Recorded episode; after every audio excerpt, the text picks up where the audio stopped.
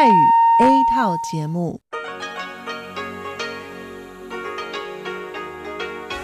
ที่นี่สถานีวิทยุเรดิโอไต้หวันอินเตอร์เนชันแนล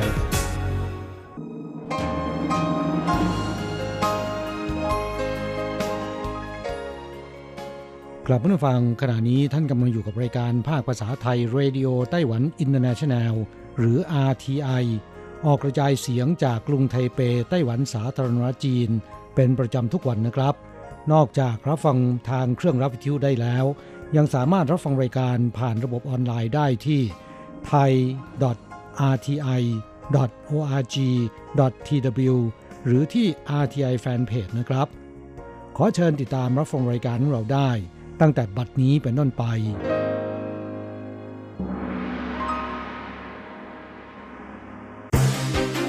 ลำดับแรก ขอเชิญติดตามรับฟัง ข่าวประจำวัน สวัสดีครับ คุณผู้ฟังที่เคารพ ข่าววันศุกร์ที่ 14 กุมภาพันธ์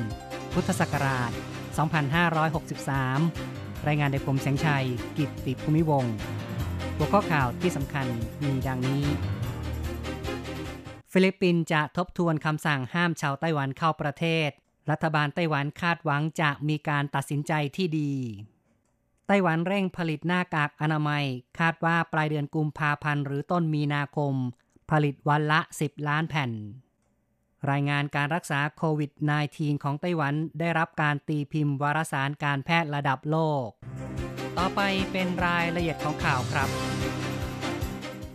ทางการฟิลิปปินส์ออกคำสั่งในวันที่ 10 ห้ามชาวไต้หวันเดินทางเข้าประเทศ สร้างกระแสไม่พอใจในหมู่ชาวไต้หวันอย่างมาก คณะรัฐมนตรีของฟิลิปปินส์จะประชุมในวันที่ 14 ซึ่งผู้บริหารระดับสูงจะตัดสินใจในขั้นสุดท้าย รัฐบาลไต้หวันติดต่อกับฟิลิปปินส์อย่างต่อเนื่อง คาดหวังจะมีการยกเลิกคำสั่ง ขณะเดียวกันไต้หวันเตรียมมาตรการรับมือด้วยเช่นกัน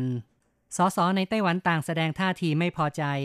พรรคกมินตังซึ่งเป็นฝ่ายค้านแถลงข่าวในวันที่ 14 ประณามอย่างรุนแรงต่อรัฐบาลฟิลิปปินส์และเรียกร้องฟิลิปปินส์ขอโทษต่อชาวไต้หวันที่ติดค้างอยู่สนามบิน รวมทั้งเรียกร้องกระทรวงการต่างประเทศของไต้หวันดำเนินมาตรการที่แข็งกร้าว เรียกตัวผู้แทนของตนกลับประเทศ และขับไล่ผู้แทนของฟิลิปปินส์ตลอดจนยกเลิกมาตรการยกเว้นวีซ่าให้แก่ชาวฟิลิปปินส์ส่วนเจิ้งวินเผิง แกนนำวิปพรรค DPP ซึ่งเป็นพรรครัฐบาลบอกว่าสนับสนุนกระทรวงการต่างประเทศเจรจากับฟิลิปปินส์อย่างยืดหยุ่น และขีดเส้นตายให้ฟิลิปปินส์ตัดสินใจภายในวันที่ 14 กุมภาพันธ์ กระทรวงการต่างประเทศจะต้องแจ้งต่อฟิลิปปินส์ด้วยว่า ชาวไต้หวัน และกลุ่มองค์กรต่างๆ จะสนับสนุนรัฐบาลดำเนินมาตรการตอบโต้ ด้วยจุดยืนที่แข็งกร้าวข่าวต่อไปครับ เพื่อแก้ปัญหาหน้ากากอนามัยขาดแคลน รัฐบาลไต้หวันเร่งเพิ่มสายการผลิต 60 สาย นายกรัฐมนตรีซูเจินชัง เดินทางไปที่โรงงานผลิตหน้ากากอนามัยในวันที่ 14 ตรวจสอบการติดตั้งสายการผลิต นายกรัฐมนตรีกล่าวว่าปกติการเพิ่มสายการผลิต 60 สาย ต้องใช้เวลาติดตั้งเกินกว่าครึ่งปีขึ้นไป แต่รัฐบาลดำเนินการพร้อมกันหลายด้าน ลดเวลาติดตั้งเหลือเพียงแค่หนึ่งเดือน นายกรัฐมนตรีกล่าวว่า 9 สายการผลิตจะเริ่มผลิตในวันที่ 15 ต่อไปโรงงานต่างๆ จะทยอยติดตั้งทดสอบ และเริ่มการผลิต ซึ่งคาดว่าปลายเดือนกุมภาพันธ์หรือต้นเดือนมีนาคม ไต้หวันจะผลิตได้วันละ 10 ล้านแผ่น กลายเป็นผู้ผลิตรายใหญ่อันดับสองของโลก 其实明天一配下去，就开始一条线一条线生 ตั้ง。แต่วันพรุ่งนี้เป็นต้นไปติดตั้งแล้วก็จะเริ่มทีละสายการผลิต จากนั้นในช่วงปลายเดือนนี้ หรือต้นเดือนหน้าก็จะมีกำลังผลิตวันละ 10 ล้านแผ่น ต่อไปเป็นข่าวโรงพยาบาลแห่งหนึ่งที่เมืองจางฮวารักษา สามีภรรยาโรคโควิด -19 ส่งรายงานการรักษาไปยังวารสารการแพทย์ The New England Journal of Medicine ได้รับการตีพิมพ์ นับเป็นรายงานฉบับแรกของไต้หวันเกี่ยวกับโรคนี้ที่ปรากฏในวารสารการแพทย์ระดับโลก เย่เยี่ยมปัวผู้อำนวยการสำนักสาธารณสุขเมืองจางฮวาบอกว่า เป็นสิ่งยืนยันมาตรฐานการรักษาโควิด -19 ของไต้หวันเป็นที่ยอมรับ ที่ผ่านมานั้นผู้ป่วยโรคโคโรนาไวรัสปี 2019 หรือว่าโควิด -19 รายที่ 5 และรายที่ 8 ยืนยันการติดโรค อาศัยอยู่ที่เมืองจางฮวาเป็นหญิงนักธุรกิจไต้หวันวัย 50 ปี และสามี โรงพยาบาลแห่งหนึ่งที่จางฮวารับตัวไว้รักษา มีการบันทึกการรักษาจัดทำเป็นรายงานหนึ่งฉบับ ส่งไปยังวารสาร NEJM ในรายงานระบุว่าหลังจากหญิงนักธุรกิจกลับมาไต้หวัน 5 วัน ซึ่งก็คือวันที่ 25 มกราคม จึงมีอาการไข้สูง เจ็บปวดตามกล้ามเนื้อ ต่อมาผลการตรวจสอบพบโควิด -19 ทำการรักษาแบบประคองอาการ หญิงนักธุรกิจมีสามีทำงานอยู่บ้านอยู่กับภรรยาตลอด ในวันที่ 25 มกราคม สามีไปหาแพทย์กับภรรยาด้วย ในวันนั้นมีอาการน้ำมูกไหล ต่อมาพบว่าเป็นโรคโควิด -19 เยี่ยเยี่ยนปัวบอกว่า การรักษาสามีภรรยาคู่นี้โดยโรงพยาบาล พบว่าโรคโควิด -19 มีการแพร่ระบาดไปยังผู้ใกล้ชิดตั้งแต่ยังไม่ปรากฏอาการ หากอาศัยอยู่ด้วยกันในห้องที่ปิดมิดชิด หรืออากาศไม่ถ่ายเท เขากล่าวได้ว่าวิทยาพลก่อนหน้านี้ของทีมแพทย์เยอรมัน พบว่าผู้ป่วยที่อาการยังไม่กำเริบสามารถแพร่เชื้อโรคได้ สอดคล้องกับหลักฐาน การรักษาหญิงนักธุรกิจไต้หวันรายนี้ เข้าต่อไปครับ ในไต้หวันมีการส่งเสริมออกกำลังกายเพื่อป้องกันโรคโควิด -19 ทุกตรอกทุกซอย ใส่หน้ากากอนามัยเพื่อตนเองเพื่อผู้อื่น ต้องป้องกันโรค ล้างมือล้างมือ ตั้งใจล้างมือ นักร้องเติ้งจือฉี ทั้งร้องทั้งดีด เปลี่ยนเนื้อเพลงตรุษจีน เป็นเพลงป้องกันโรค เตือนให้สวมหน้ากากอนามัยมันล้างมือ ป้องกันโคโรนาไวรัส 2019 แพทย์กายภาพบำบัดเจียนเวินเหรินคิดท่ากายบริหารป้องกันโรค มีคำพูดประกอบท่าทาง ดาบบูตึง แม่น้ำแบ่งแยกดินแดน สูดลมหายใจเข้าออก รับมือทุกอย่าง นอกจากล้างมือสวมหน้ากากอนามัยควรใช้เวลาเช้าเย็นช่วงละ 5 นาที รวมวันละ 10 นาทีทำกายบริหารเพิ่มภูมิคุ้มกันนายแพทย์จีนเหวินเหรินบอกว่า การออกกำลังกายเป็นการฝึกกล้ามเนื้อยืดเส้น ยังมีการฝึกลมหายใจบริหารปอด และยังมีการปรับสมดุล ออกแรงระดับปานกลาง ขอให้ทุกคนทำบ่อยๆ ล้างมือบ่อยๆ อย่าใช้มือจับตา จับจมูก จับปาก ไวรัสหลีไปไม่ต้องมา คุณหมอหลีเจ้าหลินแต่งเพลงประกอบการเต้นรำสั้น ๆ 54 วินาที ลูกชายลูกสาว ร่วมกันแสดงท่ากายบริหาร แจ้งข้อควรระวังป้องกันโรค ออกจากบ้านสวมหน้ากากอนามัย อย่าเข้าไปสถานที่มีคนมาก ล้างมือบ่อยๆ นอนให้เพียงพอ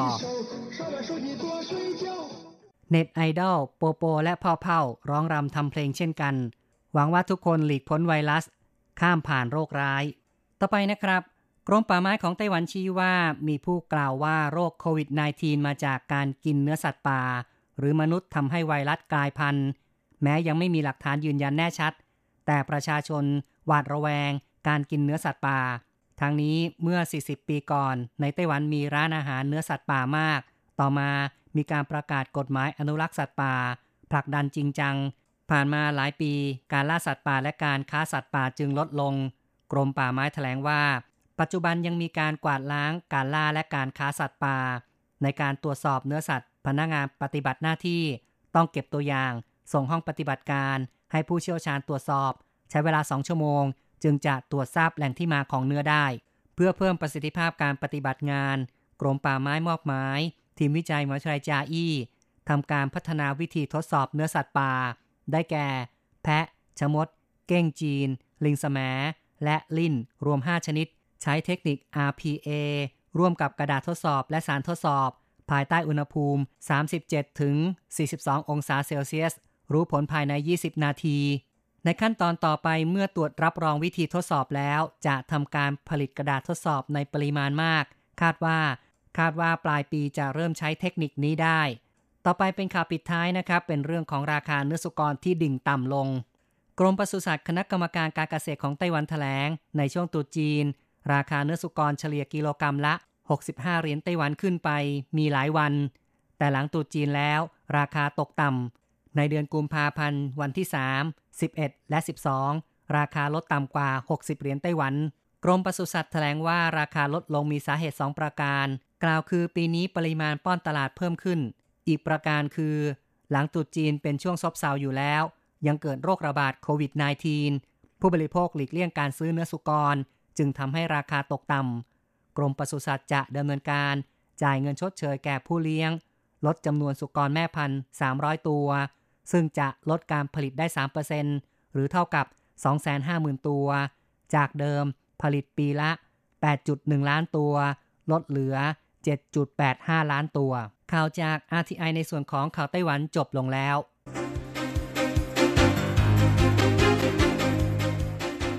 ต่อไปขอเชิญฟังข่าวต่างประเทศและข่าวจากเมืองไทยค่ะ สวัสดีค่ะ คุณผู้ฟัง RTI ที่คารพทุกท่านขอต้อนรับเข้าสู่ช่วงของข่าวต่างประเทศและข่าวประเทศไทยกับดิฉันมณพรชัยวุฒิมีรายละเอียดของข่าวที่น่าสนใจดังนี้ บทใหญ่สิงคโปร์งดพิธีอาทิตย์นี้และจะถ่ายทอดสดออนไลน์แทน โบสถ์ใหญ่ในสิงคโปร์แจ้งงดการเข้าโบสถ์วันอาทิตย์นี้ โดยจะถ่ายทอดสดพิธีทางออนไลน์แทน หลังจากตัวเลขผู้ป่วยไวรัสโคโรนา 2019 หรือโควิด -19 เพิ่มขึ้นคราเดียว 8 คนกลายเป็น 58 คน หลายคนติดเชื้อจากการไปโบสถ์ โบสถ์ City Harvest ย่าน Jurong West มีคริสตชนเข้าโบสถ์ทุกวันอาทิตย์ประมาณ 16,000 คน ได้ประกาศแจ้งงดการเข้าโบสถ์ในวันอาทิตย์นี้บาทหลวงนะคะได้ทำการโพสต์ผ่าน Facebook ว่าโบสถ์ได้พิจารณามาตรการที่ดีที่สุด และมีความรับผิดชอบที่สุด หลังจากตัวเลขผู้ป่วยเพิ่มขึ้นในสัปดาห์นี้ จึงได้ของดการเข้าโบสถ์ชั่วคราว หวังว่าสถานการณ์จะดีขึ้นในเร็ววัน และทุกคนจะได้กลับมาโบสถ์อีกครั้ง ทางกลุ่มศาสนาหลายกลุ่มในสิงคโปร์ก็ได้ยกเลิกกิจกรรมทั่วเกาะ ขณะที่ทางการขอให้ภาคธุรกิจยกเลิกกิจกรรมขนาดใหญ่ที่ไม่จำเป็นทั้งหมด และพยายามทำให้ประชาชนคลายความกังวล หลังจากที่ได้ยกระดับเตือนภัยเป็นสีส้มเมื่อสัปดาห์ก่อนทำให้ผู้คนแตกตื่นและทำการกักตุนข้าวของ WHO ระบุตัวเลขคนไข้ในจีนเพิ่มขึ้นเพราะเปลี่ยนวิธีระบุผู้ติดเชื้อ องค์การอนามัยโลกกล่าวว่าการที่ตัวเลขผู้ติดเชื้อใหม่ของไวรัสโคโรนา 2019 หรือโควิด -19 เพิ่มขึ้นสูงมากในจีน สะท้อนให้เห็นว่ามีการขยายขอบเขตจำกัดความของการติดเชื้อไวรัสโฆษกองค์การอนามัยโลกกล่าวว่าทางองค์การเข้าใจว่าการระบุว่าใครเป็นผู้ติดเชื้อรายใหม่ได้ขยายขอบเขตวงกว้างมากขึ้น และไม่ใช่นับเฉพาะผู้ที่ได้รับการยืนยันจากการตรวจสอบในห้องทดลองปฏิบัติการเท่านั้น แต่รวมถึงการวินิจฉัยทางคลินิก จากผู้มีอาการและผู้สัมผัสกับผู้ติดเชื้อ เขากล่าวว่าทางองค์การอนามัยโลกกำลังขอคำอธิบายเพิ่มเติมจากจีน เกี่ยวกับการนับตัวเลขล่าสุดของผู้ติดเชื้อ วิธีการวินิจฉัยว่าผู้ใดติดเชื้อ และวิธีการรายงานการแพร่ระบาดของไวรัสก่อนหน้านี้ ทางการมณฑลหูเป่ยซึ่งเป็นแหล่งต้นทางของการแพร่ระบาดกล่าวว่า ได้มีการใช้วิธีการใหม่ที่เป็นการวินิจฉัยเร็วกว่า ด้วยการตรวจร่างกายด้วยเครื่องเอ็กซเรย์คอมพิวเตอร์หรือ CT สแกนซึ่งตรวจพบผู้ติดเชื้อเพิ่มขึ้นมาก โดยเครื่อง CT สแกนสามารถตรวจเห็นการติดเชื้อที่ปอดทำให้สามารถยืนยันการติดเชื้อได้อย่างรวดเร็ว และสามารถแยกคนไข้ออกไปได้ทันที จากเดิมที่ต้องทดสอบในห้องปฏิบัติการ ซึ่งจะต้องใช้เวลาหลายวันกว่าจะยืนยันได้ สายการบินสหรัฐยกเลิกเที่ยวบินไปจีนจนถึงปลายเดือนเมษายน สายการบิน United Airlines ประกาศนะคะขยายเวลายกเลิกเที่ยวบินจากสหรัฐไปจีนจนถึงปลายเดือนเมษายน เนื่องจากจำนวนผู้โดยสารไปจีนลดลงอย่างมาก อันเนื่องมาจากการแพร่ระบาดของโควิด -19 เดิมที United Airlines กำหนดจะกลับมาให้บริการเที่ยวบินไปยังฮ่องกงในวันที่ 21 กุมภาพันธ์ และเที่ยวบินไปจีนในวันที่ 28 มีนาคม แต่ล่าสุดก็ได้เลื่อนไปเป็นวันที่ 24 เมษายนทั้ง 2 เส้นทาง ด้าน American Airlines ซึ่งเคยประกาศระงับเที่ยวบินไปจีนและฮ่องกงจนถึงวันที่ 27 มีนาคม ก็ได้ขยายระยะเวลาระงับเที่ยวบินไปจนถึงวันที่ 24 เมษายนเช่นกัน ส่วนเดลต้าแอร์ไลน์ก็ประกาศระงับเที่ยวบินไปจีนจนถึงวันที่ 30 เมษายนไปแล้วก่อนหน้านี้ รัฐบาลสหรัฐนะคะกำหนดข้อจำกัดใหม่สำหรับผู้ที่จะเดินทางไปยังสหรัฐ โดยห้ามผู้ที่ไม่ได้มีถิ่นฐานอยู่ในสหรัฐเข้าประเทศ หากเคยอยู่ในจีนเป็นช่วงเวลา 14 วันก่อนหน้าที่จะเดินทางเข้าสหรัฐ รวมทั้งยังห้ามเที่ยวบินจากจีนหรือเที่ยวบินระหว่างประเทศ ที่มีผู้โดยสารชาวอเมริกัน ซึ่งเคยเดินทางไปจีนในช่วง 14 วัน ก่อนหน้าที่จะเดินทางไปยัง 11 สนามบินหลักของสหรัฐ ทั้งยังเฝ้าดูอาการชาวอเมริกันที่เพิ่งไปเยือนมณฑลหูเป่ยของจีนในช่วงไม่นานมานี้ด้วย ต่อไปเป็นข่าวจากประเทศไทยค่ะ กรมอนามัยชวนคนไทยกอดสร้างกำลังใจ นายแพทย์บัญชาค้าของรองอธิบดีกรมอนามัยกล่าวว่า ในช่วงที่สังคมไทยเกิดปรากฏการณ์ทำร้ายตนเองและทำร้ายผู้อื่น ซึ่งเป็นข่าวอยู่บ่อยๆ จนเป็นปัจจัยเสี่ยงต่ออายุไขเฉลี่ยของคนไทย ที่อาจไม่บรรลุเป้าหมาย 85 ปีนั้น การสังเคราะห์ความรู้เพื่อเป็นแนวทางสำหรับสังคมไทยนับเป็นหน้าที่สำคัญของกรมอนามัย ซึ่งจากข้อมูลของมหาวิทยาลัยฮาวาดที่ได้ทำการศึกษาในกลุ่มคนจำนวน 724 คนระยะเวลา 75 ปีพบว่าปัจจัยที่ทำให้คนอายุยืนคือปฏิสัมพันธ์ของคนเราโดยเฉพาะความสัมพันธ์ใกล้ชิดที่มีคุณภาพ ซึ่งปัจจัยนี้ย่อมส่งผลต่อการลดโรคซึมเศร้าและความก้าวร้าวต่อคนอื่น สำหรับในประเทศไทยตัวอย่างของการสร้างสัมพันธภาพที่ช่วยทั้งลดความก้าวร้าวของจิตใจ และช่วยเพิ่มความเข้มแข็งเมื่อจิตใจอ่อนแอ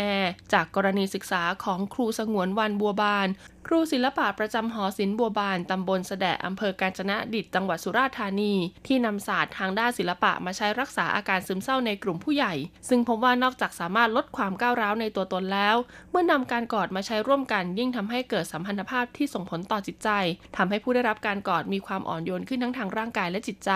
นายแพทย์บัญชากล่าวต่อไปว่าการบอกรักด้วยการกอดจะทำให้เกิดการกระตุ้นการทำงานของฮีโมโกลบินทำให้การลำเลียงของออกซิเจน ไปเลี้ยงเนื้อเยื่อส่วนต่างๆทำงานได้อย่างทั่วถึงทำให้สดชื่นมีชีวิตชีวา การกอดยังเป็นการกระตุ้นสัมผัสที่จำเป็นอย่างยิ่งต่อร่างกายและจิตใจ ที่ช่วยให้ผู้ถูกกอดรู้สึกอบอุ่นและเป็นสุข ซึ่งผู้ที่ได้รับการกอดหรือกอดผู้อื่น จะช่วยทำให้เกิดความกระตือรือร้นบรรเทาความเจ็บป่วย โรคซึมเศร้า ความวิตกกังวล การกอดไม่ได้จำกัดขอบเขตเพียงเด็กหรือระหว่างหนุ่มสาว แต่ผู้สูงอายุก็ยังต้องการการอบกอด เพราะการกอดเป็นส่วนหนึ่งที่ช่วยเติมความรู้สึกอ้างว้างในจิตใจได้เป็นอย่างดี และทำให้ผู้สูงอายุมีสุขภาพที่ดีขึ้น รองอธิบดีกรมอนามัยกล่าวว่าการหันมาสร้างความรักด้วยการกอดระหว่างคนในครอบครัว ความรักระหว่างเพื่อนและคู่รักนับเป็นสัมผัสที่มีความพิเศษ ตามคำแนะนำของเวอร์จิเนียซาเทีย นักจิตวิทยาครอบครัวที่มีชื่อเสียงระดับโลกชาวแคนาดา ที่พบว่าการกอดวันละสี่ครั้งเพื่อการดำรงชีวิต วันละ 8 ครั้งเพื่อการดำเนินชีวิต และ 12 ครั้งเพื่อจิตใจและการเจริญเติบโตของร่างกาย อีกทั้งยังพบว่าการกอดสามารถเยียวยาผู้ป่วยได้ นอกเหนือจากการรักษาด้วยการใช้ยาที่มีประสิทธิภาพ เนื่องจากเป็นการถ่ายทอดความรักกำลังใจ ความอบอุ่น ความเป็นห่วงเป็นใยไปสู่ผู้ป่วย และเป็นส่วนหนึ่งที่ทำให้ผู้ป่วยหายเร็วยิ่งขึ้น กรมประมงปิดอ่าวไทย 3 เดือนเพิ่มจำนวนปลาทูนายเฉลิมชัยศรีอ่อนรัฐมนตรีว่าการกระทรวงเกษตรและสหกรณ์กล่าวขณะเป็นประธานในพิธีประกาศใช้มาตรการบริหารจัดการทรัพยากรสัตว์น้ำมีไข่ วางไข่ เลี้ยงตัวอ่อน ในทะเลอ่าวไทยตอนกลางประจำปีพุทธศักราช 2563 ที่บริเวณท่าเรือองค์การสะพานปลาปากน้ำชุมพรตำบลปากน้ำอำเภอเมืองจังหวัดชุมพร มาตรการนี้กรมประมงได้ดำเนินการมาอย่างต่อเนื่อง ดังนั้นในปีนี้เริ่มตั้งแต่วันที่ 15 กุมภาพันธ์ถึง 15 พฤษภาคม ก็จะปิดอ่าวไทยในเขตพื้นที่จังหวัดประจวบคีรีขันธ์ชุมพรสุราษฎร์ธานี ซึ่งแนวทางดังกล่าวให้ความสำคัญเป็นอย่างมาก เพราะจะช่วยอนุรักษ์ฟื้นฟูทรัพยากรสัตว์น้ำให้มีใช้อย่างยั่งยืนต่อไป นายเฉลิมชัยกล่าวต่อว่ากรมประมงรายงานผลศึกษาวิจัย พบว่ามาตรการดังกล่าว สอดคล้องกับวงจรชีวิตของปลาทู โดยหลายปีที่ผ่านมาจัดเก็บข้อมูลทางวิชาการ มีสถิติจำนวนสัตว์น้ำในกลุ่มปลาทูลดลงอย่างมาก เมื่อเทียบกับห่วงเวลาเดียวกันในอดีต โดยมาจากหลายปัจจัยนะคะ ทั้งในเรื่องความเสื่อมโทรมของทรัพยากรสัตว์น้ำและสิ่งแวดล้อม ความต้องการของผู้บริโภค และมีเรือประมงบางส่วนที่ใช้เครื่องมือการทำประมง ชนิดที่มีประสิทธิภาพสูง เข้ามาทำประมงในพื้นที่ แม้จะมีมาตรการปิดอ่าวค่ะ แต่ก็ยังมีการลักลอบทำประมงตามแนวชายฝั่ง ซึ่งเป็นที่ที่สัตว์น้ำมาเพาะพันธุ์วางไข่และเป็นที่อยู่ของสัตว์น้ำวัยอ่อน จึงได้ปรับปรุงกฎหมายพระราชกำหนดการประมงพุทธศักราช 2558 และแก้ไขเพิ่มเติมเข้มงวดขึ้น พร้อมทั้งมีมาตรการแก้ไขปัญหาการทำประมงผิดกฎหมาย ขาดการรายงานขาดการควบคุมทำให้จำนวนประชากรสัตว์น้ำเริ่มฟื้นฟูกลับคืนมา นายมีศักดิ์พักดีคงนะคะอธิบดีกรมประมงกล่าวว่า มาตรการดังกล่าวไม่กระทบต่ออาชีพของชาวประมงมากนัก และยังกำหนดให้หลังเปิดอ่าวตอนกลาง ก็ให้ปิดอ่าวต่อที่เขตพื้นที่พิเศษ 7 ไมล์ทะเล และพื้นที่อ่าวประจวบคีรีขันธ์อีก 30 วัน เพื่อให้การบริหารจัดการทรัพยากรสัตว์น้ำมีไข่วางไข่สัตว์เลี้ยงตัวอ่อน สอดคล้องกับวงจรชีวิตปลาทูทำให้เกิดประสิทธิภาพมากยิ่งขึ้น ปริมาณสัตว์น้ำเพิ่มขึ้นอย่างต่อเนื่อง โดยในปีที่แล้วนะคะหลังเปิดอ่าวเรืออวนล้อมจับสัตว์น้ำเนี่ยสามารถจับสัตว์น้ำได้เพิ่มขึ้นถึง 1 1 4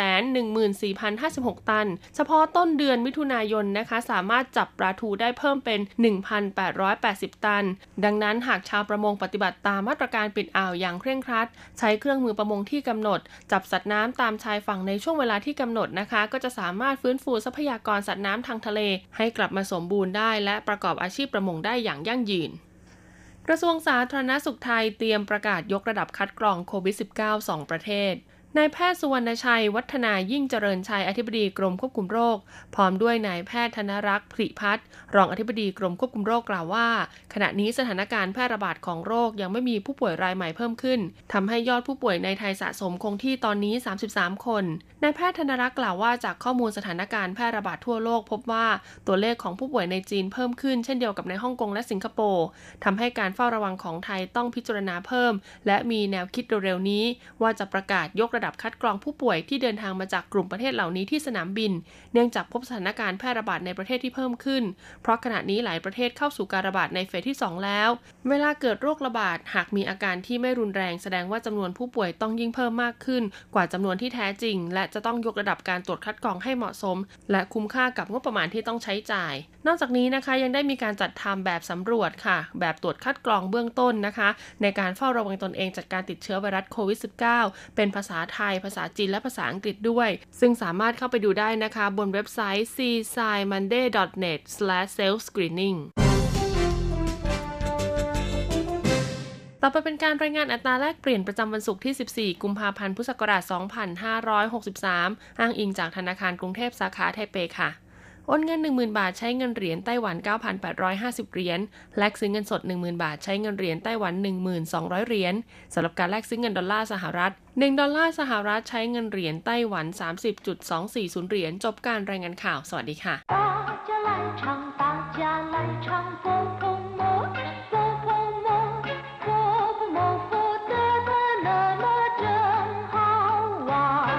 สวัสดีครับผู้ฟัง พบกันในวันนี้เราจะมาเรียนวิทยาลัยภาษาจีนนาอากาศ ภาคเรียนที่สองบทที่สามของแบบเรียนชั้นสูง บทที่สามเป้ยชูอีสลักหลังเช็ค ตอนที่หนึ่งในบทนี้เราจะมาเรียนรู้คำสนทนาภาษาจีนกลางที่เกี่ยวกับเช็ค และการนำเช็คเข้าบัญชีในธนาคาร 第三课背书一课文。我想把这张支票换成现金， 对不起，因为这张支票划了线，所以得先存进您的账户，等交换以后才能领取现金。那么我还得填存款单了。是的，另外也请您在支票后面背书。没想到还有这么多手续。第三课เป้ยชูอีบทที่สามสลักหลังเช็ค ตอนที่หนึ่ง คำว่าเป้ยชูนะครับแปลว่าการประทับตรารับรอง หรือว่าเซ็นชื่อสลักหลังเช็ค เวลาที่เรานำเอาเช็คที่มีการขีดคร่อมที่หัวมุมนะครับ ไปขึ้นเงินสดที่ธนาคาร ทางธนาคารก็จะขอให้เราเนี่ยประทับตราหรือว่าเซ็นชื่อสลักหลังเช็ค เพื่อรับรองนะครับ แล้วก็ฝากเข้าไว้ในบัญชี เพื่อรอการเคลียร์จากที่ศูนย์เคลียร์บัญชีเช็ค อย่างในไต้หวันเนี่ยต้องรอเวลาประมาณ 3 วันทำการ จากนั้นจึงจะเบิกหรือถอนออกมาในรูปของเงินสดได้ ขั้นตอนการเซ็นชื่อหรือประทับตราสลักหลังเช็คนี้ ในภาษาจีนเนี่ยเรียกว่าเป้ยชูซึ่งมีความหมายเป็นการรับรองนั่นเอง ต่อไปมาอธิบายคำสนทนาในบทเรียนนี้ ซึ่งเป็นการสนทนากันระหว่างลูกค้า ซึ่งในภาษาจีนเรียกว่าเคอฮู้กับหยินหังจือหยวนหรือที่ภาษาไทยเรียกว่าพนักงานธนาคาร เคอฮู้หรือว่าลูกค้าเป็นฝ่ายพูดขึ้นก่อนว่า我想把这张支票换成现金ผมต้องการที่จะแลกเช็คใบนี้เป็นเงินสด หรือผมอยากจะนำเช็คใบนี้มาขึ้นเงินสด我想ผมอยากหรือว่าผมต้องการ这张支票เช็คใบนี้คำว่าจังเป็นลักษณะนาม แปลว่าใบหรือว่าแผ่นอีจังก็คือหนึ่งใบเหลี่ยงจังก็คือสองใบ这张ใบนี้这张支票เช็คใบนี้换成现金แลกเป็นเงินสด หรือขึ้นเงินสดขวัญแปลว่าแลกหรือว่าเปลี่ยนเซียนจินก็คือเงินสด คำว่าจินคำเดียวแปลว่าทองคำแต่ถ้าหากว่าเป็นเซียนจินก็คือเงินสด พนักงานธนาคารหรือที่ภาษาจีนเรียกว่าหยินหังจือหยวนได้กล่าวขึ้นว่า对不起因为这张支票画了线所以得先存进您的账户等交换以后才能领取现金ขอโทษค่ะ เนื่องจากเช็คใบนี้ได้ขีดคร่อมไว้ ดังนั้นจึงต้องเข้าบัญชีของคุณก่อน รอให้มีการเคลียร์บัญชีเรียบร้อยแล้ว จึงจะสามารถถอนเงินสดได้ด้วยผู้ฉี่แปลว่าขอโทษ ขออภัยยิ่งเว่ยเจ้จางชื่อเพี้ยวขาเชียน เนื่องจากว่าเช็คใบนี้มีการขีดคร่อมยิงเว่ยก็แปลว่า เพราะว่าเจ้จาจ้ยวช็คใบนี้ขว้าเชียน มีการขีดคร่อมข้าแปลว่าขีด เชียนก็คือเส้นขว้าละเชียนก็คือมีการขีดเส้นหรือขีดคร่อม 所以得先存进您的账户ดังนั้นจึงต้องฝากเข้าไปไว้ในบัญชีของท่านก่อน得先存进您的账户ต้องฝากเข้าไว้ในบัญชีของท่านก่อน您的账户บัญชีของท่าน等交换以后รอให้มีการเคลียร์ให้เรียบร้อยแล้ว才 才能领取现金才能领取现金จึงจะเบิกถอนเป็นเงินสดได้领取现金 แปลว่า เบิกหรือว่าถอนเงินสด才能领取现金จึงจะเบิกหรือถอนเป็นเงินสดได้ ฝ่ายลูกค้าพูดขึ้นว่า那么我还得填存款单了ถ้าอย่างนั้นผมยังต้องกรอกใบฝากเงินเข้าบัญชีแล้วล่ะสิ那么แปลว่าถ้าอย่างนั้น หรือเพราะฉะนั้น我还得ผมยังจะต้องเขียนแปลว่ากรอกหรือว่าเขียน存款单了 เวลาที่เราจะฝากเงินเข้าบัญชี จะต้องกรอกใบใบหนึ่งใบนั้นนะครับ เรียกว่า存款单那么我还得填存款单了ถ้าอย่างนั้นผมยังจะต้องกรอกใบฝากเงินเข้าบัญชีแล้วล่ะสิ พนักงานธนาคารตอบว่า是的另外也请您在支票后面背书ใช่ค่ะ นอกจากนี้ยังต้องขอให้คุณเซ็นชื่อสลักหลังที่เช็คด้วย是的แปลว่า ใช่ ใช่ครับ ใช่ค่ะ 另外แปลว่านอกจากนี้也请您在支票后面背书ยังต้องขอให้ท่านเซ็นชื่อสลักหลังที่เช็คด้วย在支票后面背书เซ็นชื่อสลักหลังเช็คด้วย มาถึงตอนนี้ลูกค้าก็บ่นว่า没想到还有这么多手续ไม่คิดเลยว่ายังมีระเบียบการมากมายอย่างนี้ หรือไม่นึกเลยว่ายังมีระเบียบการที่ยุ่งยากมากมายเช่นนี้没想到 ไม่คิดเลย ไม่นึกเลยหาโอยังมีเจ้ามโตเฉาชี่ เรื่องยุ่งยากมากมายเช่นนี้ ขั้นตอนมากมายเช่นนี้ หรือระเบียบการมากมายเช่นนี้กลับผู้ฟังหลังจากทราบความหมายของบทเรียนแล้ว ต่อไปขอให้เปิดไปที่หน้า 16 ของแบบเรียนนะครับ เราจะไปเรียนรู้คำศัพท์ใหม่ๆในบทเรียนนี้ ศัพท์คำที่หนึ่งจีเพี้ยวแปลว่าเช็ค เป็นใบเบิกเงินหรือว่าถอนเงินจากธนาคาร เช็คมีอยู่หลายประเภทนะครับ อย่างเช่นว่า จีฉีจื้อเพี้ยวเช็คที่นำไปขึ้นเงินได้ทันทีเที่ยวเพี้ยวแปลว่าเช็คเด้ง หมายถึงเช็คที่นำไปขึ้นเงิน แต่ว่าในบัญชีไม่มีเงินให้เบิกหรือว่าถอนได้นะครับ เรียกว่าเที่ยวเพี้ยวเซียนจินแปลว่าเงินสดคำที่ตรงข้ามคือใต้ขวัญแปลว่าเงินผ่อน ร้านค้าบางแห่งจะมีป้ายเขียนไว้ว่าชิงฟู่เซียนจินแปลว่าขอให้จ่ายเป็นเงินสด ซึ่งหมายความว่าไม่รับเช็คหรือว่าบัตรเครดิต ซึ่งในภาษาจีนเรียกว่าชินย่งค่ะ ศัพท์คำที่สามจ้างหู้แปลว่าบัญชีในธนาคาร เช่น ติ้งฉวนจ้างหู้แปลว่าบัญชีเงินฝากประจำหัวฉีจ้างหู้เป็นบัญชีเงินฝากกระแสรายวัน เรียกว่าหัวฉีจ้างหู้ชิงป่าเฉียนหุยรู่ยินหังจ้างหู้กรุณาโอนเงินเข้าบัญชีในธนาคารศัพท์คำที่สี่ฉวนขวานดันเวลาที่เราไปฝากเงินที่ธนาคาร ทางธนาคารจะให้ลูกค้าเนี่ยกรอกใบฝากเงิน ซึ่งต้องเขียนชื่อเจ้าของบัญชี หมายเลขบัญชี ยอดจำนวนเงินที่เราต้องการจะฝาก จากนั้นต้องเซ็นชื่อหรือว่าประทับตรา ใบฝากเงินนี้เรียกว่าฉวนขวัญตันคำว่าฉวนขวัญแปลว่าฝากเงิน ส่วนตันนั้น แปลว่าใบ แต่ถ้าหากว่าเป็นใบที่เรากรอกเพื่อการถอนเงินจะเรียกว่า ถีขวัญตันศัพท์คำที่ห้าเป้ยชู หมายถึงการรับรองด้วยการประทับตรา ลงนามหรือว่าสลักหลังที่เช็คนะครับ เรียกว่าเป้ยชูนอกจากนี้การทำหนังสือหรือว่าลงนามรับรองบุคคล สิ่งของใดก็ตามนะครับ ก็เรียกว่าเป้ยชูได้เช่นกัน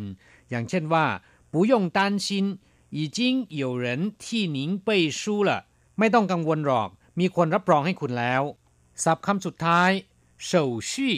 แปลว่าขั้นตอนหรือว่าระเบียบการ อย่างเช่นว่าป้าน手续แปลว่าทำเรื่อง 请告诉我办护照有什么样的手续กรุณาบอกให้ผมทราบด้วยว่า การยื่นเรื่องทำพาสปอร์ตนั้น มีขั้นตอนอย่างไรบ้าง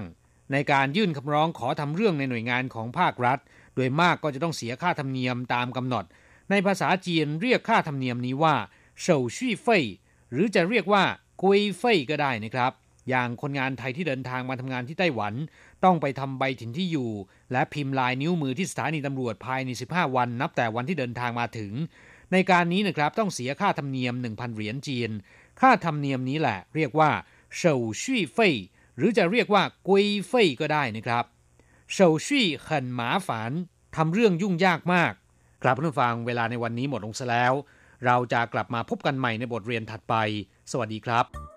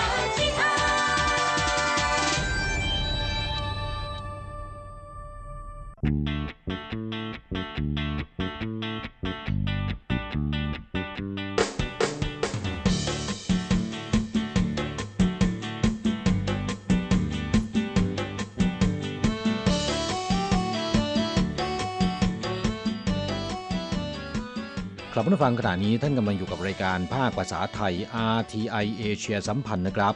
ลำดับต่อไปขอเชิญติดตามรับฟัง ข่าวคราวและความเคลื่อนไหวด้านแรงงานต่างชาติในไต้หวัน ในช่วง ขุนพลแรงงานไทย现在进行台湾地区有关外籍移工的新闻。行政院宣布，自二月六日起实施实名制分配购买口罩， 每个人，包括外国人在内，都必须凭健保卡到健保特约药局购买，每人七天可以购买两片，每片五元。ครับผู้ฟังช่วงนี้มาฟังข่าวคราวด้านแรงงานต่างชาติในไต้หวันกันนะครับ กรมพัฒนากำลังแรงงานกระทรวงแรงงานไต้หวัน ประชาสัมพันธ์เรื่องการซื้อหน้ากากอนามัยของแรงงานต่างชาตินะครับ สืบเนื่องจากสถานการณ์การระบาดของโรคปอดอักเสบจากไวรัสโคโรนาสายพันธุ์ใหม่ 2019 จากเมืองอู่ฮั่นยังไม่มีแนวโน้มบรรเทาลง รวมถึงจีนแผ่นใหญ่ได้ประกาศปิดเมือง หรือใช้มาตรการควบคุมการเข้าออกเมืองและชุมชนทั่วประเทศ ศูนย์บัญชาการป้องกันโรคของไต้หวัน จึงเริ่มมาตรการใหม่ตั้งแต่วันที่ 6 กุมภาพันธ์ที่ผ่านมานี้ ดังต่อไปนี้ 1. ห้ามชาวจีนแผ่นใหญ่ทุกมณฑลเดินทางเข้าไต้หวันชั่วคราว ชาวต่างชาติที่เคยมีประวัติไปเยือนจีนแผ่นใหญ่ก่อนเข้าไต้หวัน 14 วัน จะถูกห้ามเข้าไต้หวัน ส่วนชาวไต้หวันที่มีประวัติการเดินทางไปจีนแผ่นใหญ่ฮ่องกงและมาเก๊าเมื่อเดินทางกลับไต้หวันแล้วนะครับ ต้องกักตัวเพื่อสังเกตอาการด้วยตนเองที่บ้านพักเป็นเวลา 14 วัน 2. กรณีที่เกิดภาวะขาดแคลนหน้ากากอนามัย อันเนื่องมาจากประชาชนแห่ซื้อกักตุน ตั้งแต่วันที่ 6 กุมภาพันธ์นี้เป็นต้นมา ไต้หวันใช้มาตรการใหม่ ให้ประชาชน ซึ่งรวมถึงชาวต่างชาติและแรงงานต่างชาติด้วย ถือบัตรประกันสุขภาพหรือบัตรถิ่นที่อยู่หรือ ARC กรณีที่ไม่มีบัตรประกันสุขภาพ ให้ใช้หนังสือเดินทางแทนได้ ซื้อหน้ากากอนามัยตามข้อกำหนดดังต่อไปนี้ ซื้อหน้ากากอนามัยจากร้านขายหรือร้านจ่ายยาที่เป็นคู่สัญญาของสำนักงงานประกันสุขภาพแห่งชาติทั่วไต้หวันจำนวนกว่า 6,500 แห่ง ซึ่งจะมีเครื่องหมายการประกันสุขภาพแห่งชาติติดอยู่หน้าร้าน หากเป็นพื้นที่ห่างไกลสามารถหาซื้อได้ที่สถานีอนามัยท้องที่นะครับ วิธีซื้อนั้นจะต้องแสดงบัตรประกันสุขภาพทุกครั้ง เพื่อบันทึกการซื้อจากระบบคราว โดยรับบัตรคิวจากร้านขายหรือว่าร้านจ่ายยาก่อน ผู้ถือบัตรประกันสุขภาพหรือบัตรถิ่นที่อยู่ หากเลขบัตรลงท้ายด้วยเลขคี่ คือ 1 3 5 7 หรือ 9 สามารถซื้อได้ในวันจันทร์ พุธศุกร์และวันอาทิตย์ ส่วนเลขบัตรที่ลงท้ายด้วยเลขคู่ ได้แก่ 0 2 4 6 8 สามารถซื้อได้ในวันอังคาร วันพฤหัสบดี วันเสาร์และวันอาทิตย์จำกัดการซื้อได้คนละ 2 แผ่นต่อคนในทุก 7 วัน ในราคาแผ่นละ 5 เหรียญและแนะนำว่าควรจะเตรียมเงินเหรียญไว้ล่วงหน้านะครับ และสามารถรับฝากซื้อได้ครั้งละไม่เกินหนึ่งคน แต่ต้องนำบัตรของผู้ฝากซื้อไปเพื่อบันทึกด้วย และแต่ละร้านจำกัดหน้ากากอนามัยวันละ 250 แผ่น ในจำนวนนี้เป็นหน้ากากอนามัยสำหรับผู้ใหญ่ 200 แผ่น และสำหรับเด็ก 50 แผ่นนะครับ กระทรวงสาธารณสุขของไต้หวันแถลงว่า ผู้ที่มีสุขภาพร่างกายแข็งแรง ปกติไม่จำเป็นจะต้องสวมใส่หน้ากากอนามัย ยกเว้นกรณีที่ต้องไปดูแล หรือพาผู้ป่วยไปรักษาที่โรงพยาบาล หรืออยู่ในสถานที่แออัด ด้านกระทรวงแรงงานย้ำเตือนว่า หากไม่มีความจำเป็นหลีกเลี่ยงไปยังชุมชนแออัด เช่นตลาดสด โรงพยาบาลเป็นต้น ไม่อยู่ใกล้ชิดผู้ป่วยไอจาม และหมั่นล้างมือให้สะอาดด้วยสบู่ แอลกอฮอล์หรือเจลล้างมือ ไม่ใช้ของส่วนตัวร่วมกับผู้อื่น เช่น ผ้าเช็ดหน้า แก้วน้ำ ผ้าเช็ดตัวเป็นต้น เนื่องจากเชื้อก่อโรคทางระบบทางเดินหายใจ สามารถเข้าสู่ร่างกายได้ ทางการสัมผัสกับสารคัดหลั่งของผู้ติดเชื้อ และรักษาร่างกายให้อบอุ่นอยู่เสมอ และนอนหลับพักผ่อนให้เพียงพอ หากมีไข้ตัวร้อน ไอหรือว่ามีอาการไม่สบายคล้ายกับติดเชื้อ ขอให้แจ้งนายจ้างหรือล่าม เพื่อพาไปพบแพทย์ หรือโทรปรึกษากับสายด่วนคุ้มครองแรงงาน 1955 โดยไม่ต้องเสียค่าโทร เพื่อแจ้งต่อหน่วยงานที่เกี่ยวข้องให้ความช่วยเหลือต่อไปนะครับ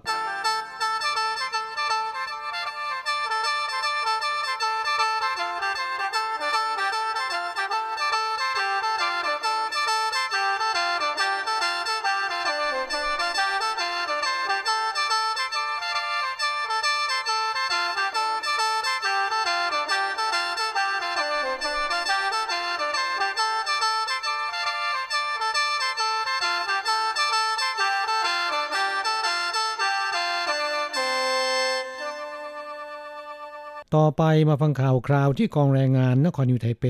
ช่วยเหลือแรงงานต่างชาติ ทวงเงินสิทธิประโยชน์คืนจากนายจ้างได้ 53.78 ล้านเหรียญไต้หวันในปี 2562 ที่ผ่านมานะครับกองแรงงานนครนิวไทเปเปิดเผยสถิติข้อพิพาทด้านแรงงานระหว่างนายจ้างและลูกจ้างที่เป็นแรงงานต่างชาติ ในเขตพื้นที่นครนิวไทเป ปี 2562 ที่ผ่านมาว่า มีทั้งหมด 3,854 คดี โดยข้อพิพาทเกี่ยวกับค่าจ้างเกิดขึ้นมากที่สุดนะครับ ตามด้วยปัญหาการบริหารชีวิตความเป็นอยู่ อันดับ 3 ได้แก่การยุติสัญญาและเปลี่ยนในจ้างใหม่ เจ้าหน้าที่กองแรงงานได้จัดประชุมไกลเกลี่ยข้อพิพาทขึ้นถึง 435 ครั้ง สามารถช่วยแรงงานต่างชาติทวงคืนเงินค่าจ้าง ค่าทำงานล่วงเวลาและเงินชดเชยให้ออกจากงานเป็นต้น ได้ถึง 53.78 ล้านเหรียญไต้หวัน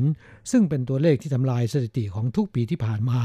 สาเหตุสำคัญมาจากคดีที่คนงานเวียดนามของเมยถีฟู้ดโรงงานผลิตขนมปังและก็เค้กป้อนร้านสะดวกซื้อ7 e เ e ่ e อที่เขตชี่จื่อนครนิวไทเป ถูกแรงงานเวียดนามกว่า 70 คนกล่าวหาว่า ชั่วโมงทำงานนานเกินไป และจ่ายค่าทำงานล่วงเวลาหรือค่าโอทีไม่ถูกต้อง จนมีการประท้วงไม่เข้าทำงาน กองแรงงานนครนิวไทเปเข้าไปตรวจสอบและไกลเกลี่ย สามารถตกลงกันได้ ในจ้างยอมจ่ายเงินชดเชยย้อนหลัง 2 ปี คนละ 20,000 เหรียญไต้หวันต่อเดือน เป็นเงินร่วม 40 ล้านเหรียญไต้หวันนะครับ นายเฉินรุ่ยเจียผู้อำนวยการกองแรงงานนครนิวไทเปกล่าวว่าในเขตพื้นที่นครนิวไทเปมีแรงงานต่างชาติทำงานอยู่จำนวน 99,029 คน มากเป็นอันดับ 3 ของไต้หวัน เป็นรองเพียงนครเถาหยวนและนครไทจง โดยแรงงานต่างชาติในนครนิวไทเปร้อยละ56.3ทำงานในภาคการผลิต เช่นในโรงงานใช้งานก่อสร้างเป็นต้น ส่วนที่ทำงานอยู่ในภาคสวัสดิการสังคม เช่น ผู้อนุบาลและผู้ช่วยงานบ้าน ครองสัดส่วนร้อยละ 43.7 คดีข้อพิพาทด้านแรงงานของแรงงานต่างชาติค่อนข้างจะหลากหลาย แต่ที่เป็นปัญหามากสุดก็คือข้อพิพาทเกี่ยวกับค่าจ้าง หากผ่านการไกลเกลี่ย โดยที่กองแรงงานเรียกร้องในจ้างจ่ายคืนค่าจ้างค้างจ่ายแล้วนะครับ แต่ในจ้างไม่ปฏิบัติตาม ถือเป็นการฝ่าฝืนกฎหมายมาตรฐานแรงงานมาตรา 22 ข้อ 2 และกฎหมายการจ้างงานมาตรา 57 ข้อ 9 ต้องระวางโทษปรับ 3 0 0แสนถึง 1 ล้านเหรียญไต้หวันนะครับผู้อำนวยการกองแรงงานนครนิวไทเปผู้นี้กล่าวเรียกร้องในจ้างว่า ควรจะให้ความเคารพและยอมรับในวัฒนธรรมและการนับถือทางศาสนา ให้กำลังใจแรงงานต่างชาติที่ตนว่าจ้าง รวมถึงสร้างเสริมสิ่งแวดล้อมที่ดี และมีความเป็นมิตรในสถานประกอบการ เพื่อให้แรงงานต่างชาติเกิดความรู้สึกมีส่วนร่วม และสำนึกความเป็นเจ้าของ พร้อมเรียกร้องให้บริษัทจัดงานให้บริการที่ดี ช่วยบริหารแรงงานต่างชาติตามนโยบายและกฎหมาย เพื่อส่งเสริมให้เกิดความสัมพันธ์ที่ดีระหว่างนายจ้างและแรงงานต่างชาตินะครับ นอกจากนี้ยังประชาสัมพันธ์ด้วยว่า หากแรงงานต่างชาติพบหรือประสบปัญหา ไม่ว่าจะเป็นปัญหาด้านแรงงาน ข้อกฎหมายหรือปัญหาความเป็นอยู่ สามารถปรึกษาหรือขอรับความช่วยเหลือจากกองแรงงานได้ โดยโทรศัพท์ผ่านสายด่วนคุ้มครองแรงงาน 1955 ซึ่งสามารถโทรฟรีได้ตลอด 24 ชั่วโมงหรือจะติดต่อโดยตรงกับล่ามภาษาไทยของกองแรงงานนครนิวไทเปก็ได้ ที่โทรศัพท์ 02 6472 6473 02 6472 6473 ครับผู้ฟังณสิ้นเดือนธันวาคม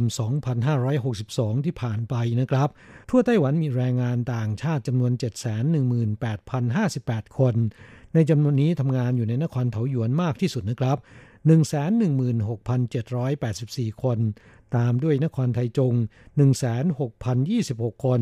อันดับ 3 เป็นนครนิวไทเป 98,903 คน ในจำนวนแรงงานที่ทำงานอยู่ในนครนิวไทเป เป็นแรงงานอินโดนีเซีย 42,898 คน ตามด้วยเวียดนาม 34,355 คน อันดับ 3 ฟิลิปปินส์14,278 คน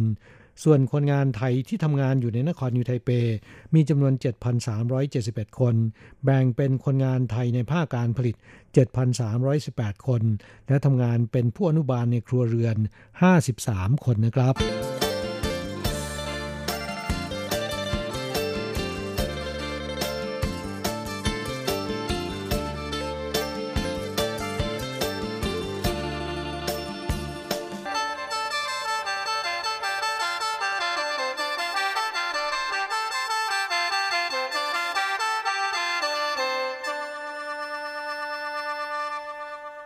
ไปเป็นข่าวคราวที่ไต้หวันทลายแก๊ง call center จ้างแรงงานเวียดนามผิดกฎหมาย 11 คน หลอกเพื่อนร่วมชาติสูญเงินกว่า 20 ล้านเหรียญนนะครับ กรมสอบสวนคดีอาญาสำนักงงานตำรวจของไต้หวันแถลงข่าว ทลายแก๊ง call center แฝงตัวอยู่ในตลาดกลางคืนในเขตสู้หลินนครยูไทเป ว่าจ้างแรงงานต่างชาติผิดกฎหมาย ปลอมตัวเป็นหญิงหลอกเหยื่อชาวเวียดนามลงทุนเงินสกุลดิจิทัล และเว็บการพนันผ่านสื่อโซเชียล โดยอ้างได้ผลตอบแทนสูง เบื้องต้นคาด 3 เดือน หลอกเงินเหยื่อได้แล้ว 20 ล้านเหรียญไต้หวันนะครับโฆษกกรมคดีอาญาสำนักงานตำรวจแถลงว่า ได้รับแจ้งข้อมูลจากพลเมืองดีช่วงปลายปีที่ผ่านมาว่า มีชาวไต้หวันว่าจ้างแรงงานต่างชาติผิดกฎหมาย เข้าร่วมขบวนการต้มตุ๋น ตำรวจจึงลงพื้นที่ตรวจสอบ พบแก๊งคอลเซ็นเตอร์ดังกล่าวตั้งสำนักงงานอยู่บนชั้นสองของอาคารสังกะสีขนาดพื้นที่200ผิง ในตลาดกลางคืนสวนสาธารณะชินเหยินในเขตสู้หลินนครยูไทเป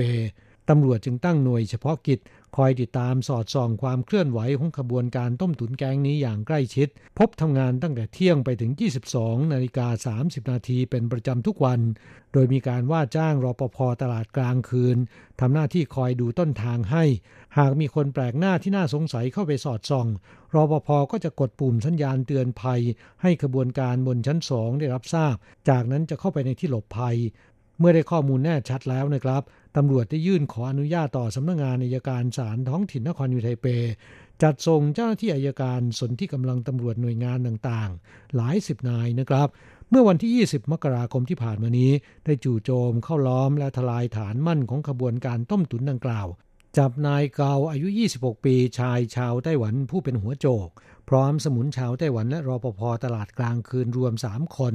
และแรงงานเวียดนามผิดกฎหมายอีก 11 คน เป็นชาย 7 หญิง 4 นอกจากนี้ยังยึดอุปกรณ์ที่ใช้ในการต้มตุ๋นได้เป็นจำนวนมาก อย่างเครื่องคอมพิวเตอร์ 16 เครื่อง มอนิเตอร์ 36 เครื่อง สมาร์ทโฟน 20 เครื่อง และฮาร์ดดิสก์แบบ SSD 12 เครื่อง โฆษกกรมคดีอาญากล่าวว่านายเกาหัวหน้าขบวนการได้ว่าจ้างแรงงานเวียดนามที่หลบหนีนายจ้าง กลายเป็นแรงงานผิดกฎหมายเข้าทำงาน โดยให้พักรวมกัน อาศัยสื่อสังคมออนไลน์ เช่น Facebook และ Zalo แอปแชทอันดับหนึ่งที่คนเวียดนามใช้กัน ปลอมตัวเป็นนักธุรกิจหญิงเข้าไปตีสนิทและชักชวนให้ชาวเวียดนาม ลงทุนสกุลเงินดิจิทัล อย่างบิตคอยน์ อีเธอเรียมเป็นต้น และเว็บการพนันระหว่างประเทศ โดยอ้างว่าให้ผลตอบแทนสูง ปลอดภัยและมั่นคง ปรากฏว่ามีเหยื่อชาวเวียดนามจำนวนมากหลงคารม ยอมควักเงินลงทุน ตั้งแต่เริ่มดำเนินการเมื่อเดือนตุลาคมปีที่แล้วเป็นต้นมา จนถึงวันถูกจับช่วงระยะเวลา 3 เดือน ดูดเงินจากเหยื่อมาได้แล้วประมาณ 20 ล้านเหรียญไต้หวัน จำนวนผู้เสียหายยังอยู่ระหว่างตรวจสอบนะครับ แต่คาดว่าน่าจะหลายร้อยคน จากการตรวจสอบ นายเกาจ่ายค่าจ้างให้แก่แรงงานเวียดนามผิดกฎหมายเหล่านี้ เดือนละสามหมื่นเหรียญไต้หวัน มีการสอนเทคนิคกลโกง หากใครสามารถหลอกให้เหยื่อโอนเงินได้สำเร็จ จะได้รับเงินโบนัสต่างหาก อย่างเช่น หากหลอกให้เหยื่อโอนเงิน 700 ล้านดอง หรือประมาณ 9 1 0 0 0เหรียญไต้หวัน จะได้รับเงินโบนัส 1%หากหลอกให้โอนเงินได้ 1,400 ล้านดอง หรือประมาณ 1.8 ล้านเหรียญไต้หวัน จะได้รับเงินโบนัส 2%เป็นต้นตำรวจนำผู้ต้องหาทั้งหมด 14 คน ส่งดำเนินคดีข้อหาช่อโกง เล่นการพนัน และฝ่าฝืนกฎหมายต่อต้านการฟอกเงิน กฎหมายสถาบันการเงินต่อไปนะครับ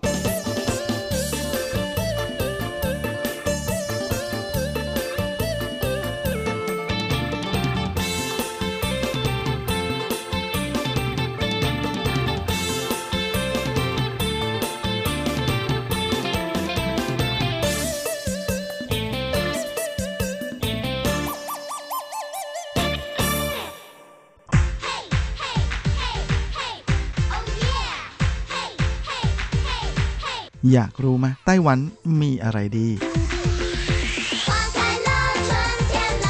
ขยับเข้ามาสิ จะบอกให้ กับอะไรๆในไต้หวันเวอร์ชันเดี่ยวไมโครโฟน สวัสดีครับคุณฟังทุกท่านลาสำหรับสัปดาห์นี้อะไรๆในไต้หวันก็กลับมาพบกับคุณฟังแล้ว เช่นเคยลาสัปดาห์นี้เราก็มาทักทายกัน ในช่วงของบรรยากาศแบบโรแมนติกโรแมนติกของเทศกาลวันแห่งความรักหรือวาเลนไทน์นะที่มาถึงอีกแล้ว และแน่นอนจากการที่ช่วงนี้นั้นแม่สถานการณ์การระบาดของเจ้าโควิด -19 ใช่ไหมฮะซึ่งเป็นโรคที่ค่อนข้างจะ ถูกพูดถึงบ่อยมากในระยะนี้นะฮะก็เลยทำให้ผู้คนส่วนใหญ่เนี่ยไม่ค่อยอยากจะออกจากบ้านไปไหนมาไหนสักเท่าไหร่นะทำให้บรรยากาศการฉลองวันไทยปีนี้นั้น เป็นอะไรที่อาจจะไม่คึกคักเหมือนกับปีที่ผ่านๆมานะแต่ว่าแม้ถ้าหากเรามองในแง่ดีก็ เออดีนะว่าปีนี้เนี่ยเราไปร้านอาหารดีๆ หรือร้านโรแมนติกโรแมนติกนะหรือว่าไปเดินเที่ยวนู่นเที่ยวนี่กลายเป็นว่า คนไม่เยอะแบบที่คิดแม่ก็ไม่ต้องไปจองล่วงหน้าหรือว่า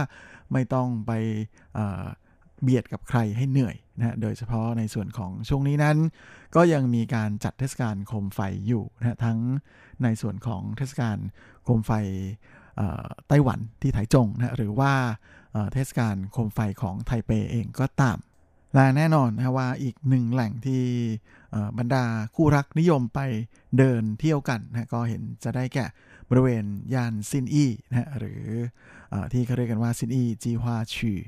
ซึ่งที่นี่ก็จะมีห้างสรรพสินค้านะอยู่มากมายเยอะแยะเต็มไปหมดเลยนะก็เลยทำให้แต่ละห้างนั้นก็ พยายามออกแคมเปญมาดึงดูดลูกค้าอยู่มากมายเยอะแยะเลยทีเดียวนะแต่ที่ผมจะพูดถึงนั้นก็ไม่ได้พูดถึงห้างไหนเป็นพิเศษนะแต่ว่าในส่วนนี้ด้วยความที่ช่วงนี้อยู่ในช่วงของบรรยากาศของเทศกาลโคมไฟนะแล้วก็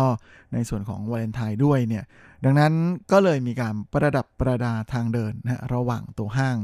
ซึ่งก็เป็นอะไรที่แม่ก็จะเป็นจุดถ่ายภาพอัพไอจีนะหรือจุดเช็คอินที่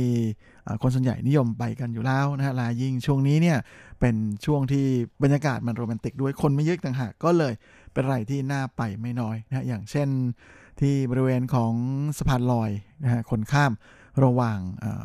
ห้างสินกวัง A9 กับ A11 นะตรงนั้นเนี่ยก็จะมีสะพานลอยคนข้ามอยู่นะก็มีการประดับประดาด้วยโคมไฟหลากสีสัน สวยงามทีเดียวนะครับแบบเป็นแผงๆเลยนะฮะแล้วก็นอกจากนี้ ที่บริเวณด้านล่างนะที่เป็นทางเดินนั้นก็ยังมีการประดับประดาไปด้วยโคมไฟนะรูปหนู เพื่อที่จะฉลองปีหนูนะฮะปีนี้มายิ่งเขายกให้เป็นปีหนูทองเสียด้วย ก็เลยแผลงฤทธิ์ซะตั้งแต่ต้นปีนะแล้วก็นอกจากนี้ในห้างซินกวาง A11 นะครับก็มีการจัดนิทรรศการพิเศษนะใจเจียนฝันกุ หรือ แวนโกอีกครั้งนะซึ่งเป็นนิทรรศการแบบแสงสีนะฮะให้ได้ไปเดินอยู่ท่ามกลางบรรยากาศของภาพวาดนะของแวนโกนะเป็นอะไรที่น่าจะลองไปเดินเที่ยวกันนะแล้วก็นอกจากนี้ ที่บริเวณลานอเนกประสงค์ ด้านหลังห้างซินกวาง A11 นะฮะก็มีการตั้งโคมยักษ์นะฮะเป็นโคมหนูสวยสันสีสันสวยงามนะฮะสูงถึง 6 เมตรเลยนะฮะเป็นหนูยักษ์ ให้ได้ไปถ่ายภาพสวยๆกันด้วยนะก็เป็นอะไรที่แม่เป็นจุดที่น่าไปเดินเที่ยวมากๆนะฮะหรือจริงๆแถวๆนั้นเนี่ยก็ยังมีแหล่งชมดอกซากุระสวยๆด้วยแม่คิดว่าหลายท่านอาจจะไม่ทราบนะฮะอันนี้เป็นแหล่งชมซากุระที่แม่ผมอชอบไปมากๆเลยปกติอพอดีมีโอกาสได้ไปแถวนั้นบ่อย นะฮะแล้วก็มักจะไม่ค่อยเป็นจุดที่ไม่ค่อยมีใครพูดถึงสักเท่าไหร่นะเพราะฉะนั้นไม่ค่อยมีคนครับแม่แบบนี้เราก็ถ่ายรูปกันได้แบบตามสบายเลยนะโดยเจ้าสักระที่ว่านั้นก็กำลังบานสะพรั่งเลย วันนี้ไปเช็คมาเรียบร้อยแล้วนะกำลังบานสวยทีเดียว ควรจะลองไปเดินเที่ยวชมกันนะอ่าก็อยู่ไม่ใกล้ไม่ไกลจากบริเวณสารพัดห้างในเขตซินอีนั่นก็คืออยู่ที่สวนสาธารณะนะบริเวณมุมหนึ่งของสวนสาธารณะใน Sun Yat-sen Memorial Hall นะฮะซึ่งการเดินทางนั้นก็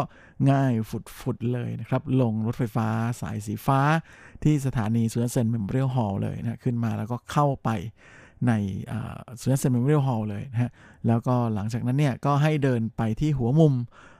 เพราะว่าข้างในนั้นใหญ่มากๆนะเดินไปที่หัวมุมของบริเวณสวนนะฮะที่ตั้งอยู่ริมถนนเหรินอ้ายนะตัดกับถนนกวางฟู่หนานลู่ตรงบริเวณจุดนั้นน่าจะมีร้านกาแฟอยู่ใกล้ๆนะฮะ ถ้าใครนึกไม่ออกก็ ถ้าเดินมาจากรถไฟฟ้าแล้วก็เข้าสวนสนุนพอทางด้านหลังนะฮะ ก็เดินมาเรื่อยๆ ไปตามทางนะครับ แล้วก็เดินมาถึง หลังจากนั้นก็เลี้ยวขวาครับเลี้ยวขวาเสร็จปุ๊บจะเจอลานจอดรถใช่ไหมให้เดินตัดลานจอดรถไปเลยนะแล้วก็เดินทะลุลานจอดรถไปเลย ก็จะเจอบึงเบลเลอร์เบลเลอร์นะฮะแล้วก็เดินอ้อมไปออีกมุมหนึ่งของตรงไปตรงบริเวณมุมสวน ตรงนั้นก็จะเห็นต้นซากุระอยู่เต็มเลยนะครับมาเป็น 10 ต้นเลยนะกำลังบานสวยเลย เพราะฉะนั้นใครไปเที่ยวตั้งแต่ช่วงกลางวันนั้นก็ ไปเดินเที่ยวสวนสนุกเรียวฮอลได้นะฮะแล้วก็ซึ่งผมเคยพาคุณฟังไปเที่ยวกันมาแล้วนะไปลองเปิดย้อนฟังคลิปเก่าๆ ได้เลยนะครับมามีพูดถึงเล่าถึงการเที่ยวสวนสนุกฮอลแบบละเอียดเลยนะแล้วก็สามารถแวะไปถ่ายภาพสวยๆ ของดอกซากุระที่บานสะพรั่งอยู่ได้ด้วยนะฮะแล้วก็นอกจากนี้ยังมีอีกจุดหนึ่งนะฮะ ก็เป็นจุดที่อาจจะต้องเดินจากแถวบริเวณห้างเนี่ยออกไปไกลหน่อยแต่แต่แหมในไทเปนั้นมีพาหนะสารพัดประโยชน์อยู่นั่นก็คือเจ้าสิ่งไม่มีชีวิตที่เรียกกันว่ายูไบเพราะยูไบนั้นก็แถวนั้นมีเต็มเลยนะฮะให้ขี่ยูไบไปที่สวนอ่าไม่ใช่ ไปที่สถานีรถไฟฟ้าสายสีแดง สถานีเซี่ยงซานนะสุดสายเลย ใครที่ อยากจะนั่งรถไฟฟ้ามาก็มาทางรถไฟฟ้าได้นะฮะแล้วก็ลงสายสีแดงสุดสายที่สถานีภูเขาเชียงซานนะซึ่งก็เป็นจุดที่คนนิยมขึ้นไปเดินเขา แล้วก็ถ่ายภาพวันวันสวยๆ นั่นแหละนะฮะแต่มาจุดที่ผมจะบอกว่ามีแหล่งชมซากุระนั้น จะอยู่ที่สถานีเชียงซานทางออกประตูหมายเลข4นะออกมาเนี่ยจะเจอสวนสาธารณะใหญ่ ๆ เลยนะครับ ก็ให้เดินทะลุสวน ไปจนสุดสวนของอีกฝากหนึ่งนะก็จะเห็นเลยนะครับมามีการปลูกต้นซากุระเป็น 10 ต้นเลยนะอยู่ตรงนั้นกำลังบานสะพรั่งสวยเต็มที่เหมือนกัน วันนี้ก็เพิ่งไปเช็คมาเหมือนกันนะฮะสวยทีเดียวนะแล้วก็นอกจากนี้บริเวณคอนโดตรงนั้นนะครับก็มีการปลูกต้นซากุระ รอบรอบคอนโดด้วยนะก็เป็นนับ 10 ต้นเลยทีเดียวนะเพราะฉะนั้นมันบานพร้อมกันทีเดียวก็เลยเป็นภาพที่ค่อนข้างจะอลังวังเวอร์ แล้วก็สวยไม่น้อยเลยทีเดียวนะกับการเดิมชมซากุระในเมืองแบบไม่เหนื่อยนะแล้วก็ไม่ต้องไปเบียดเสียดกับใครนะกับแหล่งชมซากุระลึกลับที่ผมหยิบมาฝากกันในวันนี้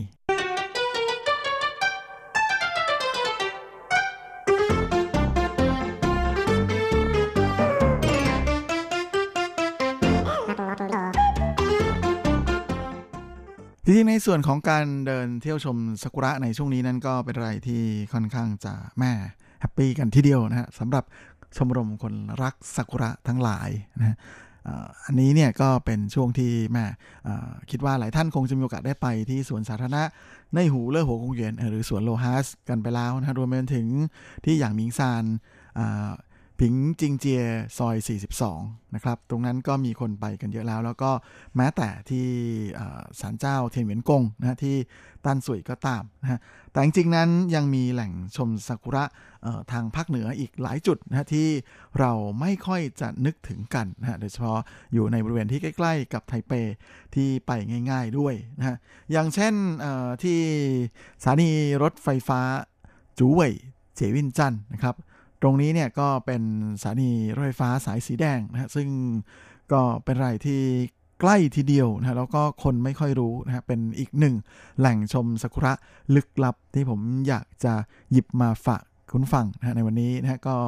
จะอยู่บริเวณใกล้ๆกับบริเวณประตูทางเข้านะของสถานดูแลผู้สูงอายุเหรินจีอันเหล่าสัวคือเดินจากสถานีจุ้ยไปตาม ถนนนะฮะที่อยู่ด้านหน้าเลยนะครับมิงเฉียนลู่ซึ่งอยู่ด้านหน้าสถานีรถไฟฟ้านะครับ แล้วก็เดินไปทางต้านสุยครับก็จะเจออัลลาโซเนี่ยอยู่ข้างหน้าเลยนอกจากนี้ก็ยังมีอีกจุดหนึ่งที่อยู่ในต้านสุยนะฮะก็คือที่จุดที่เขาเรียกกันว่า อิงหวาตาเต้านะฮะฮู้เว่ยอิงหวาตาเต้าโดยฮู้เว่ยนั้นเป็นชื่อเดิมของต้านสุยนะฮะและตรงจุดนี้เนี่ยก็จะตั้งอยู่บนถนนทางหลวง หมายเลขเป่ยซื่อเซียนนะฮะซึ่งอาจจะไปยากนิดนึงนะแต่ว่าสำหรับท่านผู้ฟังที่ขับรถไปนะฮะก็สามารถตั้ง GPS ที่ฮู้เว่ยอิงฟ้าตาเต้าได้เลยนะครับ โดยฮู้เว่ยนั้นก็เป็นชื่อเดิมของตันสุยนะฮะและถ้าจะไปเองเนี่ยก็สามารถนั่งรถไฟฟ้านะครับไปลงที่สถานีหงสู้หลินนะฮะของรถไฟฟ้าสายสีแดง แล้วก็ให้เปลี่ยนชิงกุยนะฮะจากนั้นก็ให้นั่ง轻轨 เนี่ย ไปลงที่สถานีต้านจินเติ้งกงนะฮะแล้วก็ลงลงไปเสร็จแล้วเนี่ยก็เดินเลี้ยวซ้ายไปทางถนนเติ้งกงลู่นะครับแล้วก็เดินไปเรื่อยๆนะครับก็จะเจอเลยและนอกจากนี้ในนิวไทเปก็ยังมีอีกจุดหนึ่งที่คนมักจะนึกไม่ถึงนะครับว่าจะมีซากุระให้ดู นั่นก็คือที่อูไหลครับ ซึ่งเป็นแหล่งอาบน้ำแร่ชื่อดังนะที่มักจะถูกลืมเลือนนะฮะ เพราะฉะนั้นก็เลยเป็นอะไรที่ขอบอกว่าคนไม่เยอะ เพราะว่ามักจะถูกลืมนี่เองนะฮะและการไปเที่ยวอูไหลนั้นก็เป็นอะไรที่นอกจากจะได้เที่ยวชมซากุระแล้วเนี่ยก็ยังมีโอกาสได้ชมวัฒนธรรมของอชนเผ่าพื้นเมือง นะครับ แล้วก็ที่นั่นก็ยังมีอะไรที่น่าเที่ยวมากมายนะฮะ อย่างเช่นน้ำตกอูไหลเอ่ย หรือว่ายังสามารถนั่งรถไฟเล็กนะฮะขึ้นเขานะฮะโดยไปเดินเล่นที่เหล่าเจียหรือตลาดเก่าได้อีกนะฮะ โดยจาก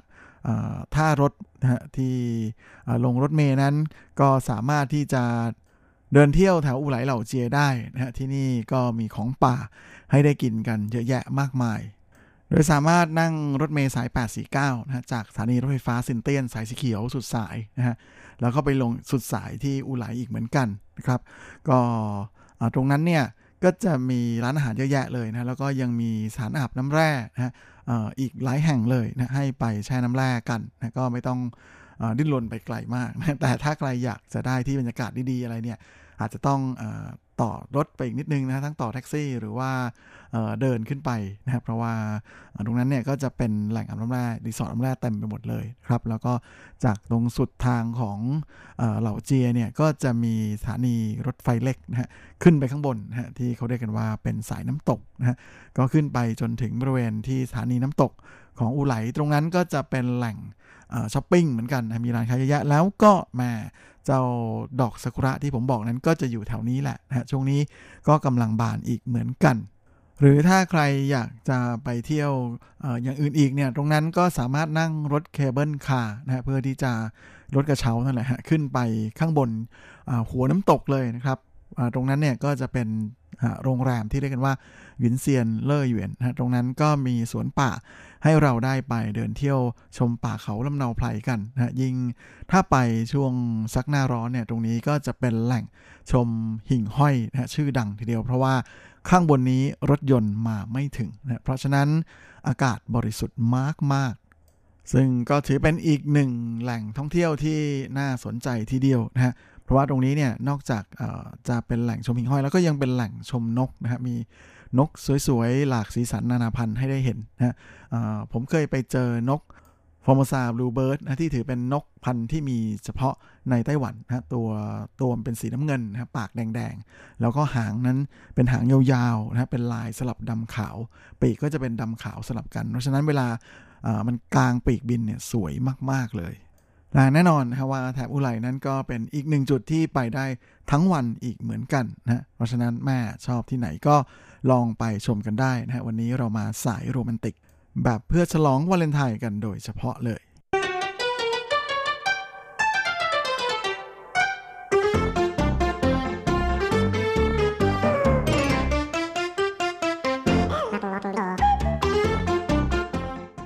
เราได้เวลาของรายการสัปดาห์นี้ก็หมดลงอีกแล้วนะผมก็คงจะต้องขอตัว ขอลาไปก่อนด้วยเวลาเพียงเท่านี้เอาไว้เราค่อยกลับมาพบกันอีกครั้ง อาทิตย์หน้าเช่นเคยในวันและเวลาเดียวกันนี้ ส่วนสำหรับนี้ก็ขอให้พรให้คุณฟังทุกท่านโชคดีมีความสุขสุขภาพแข็งแรงกันทุกหน้าทุกคนเฮ้งๆและสวัสดีครับ无限的爱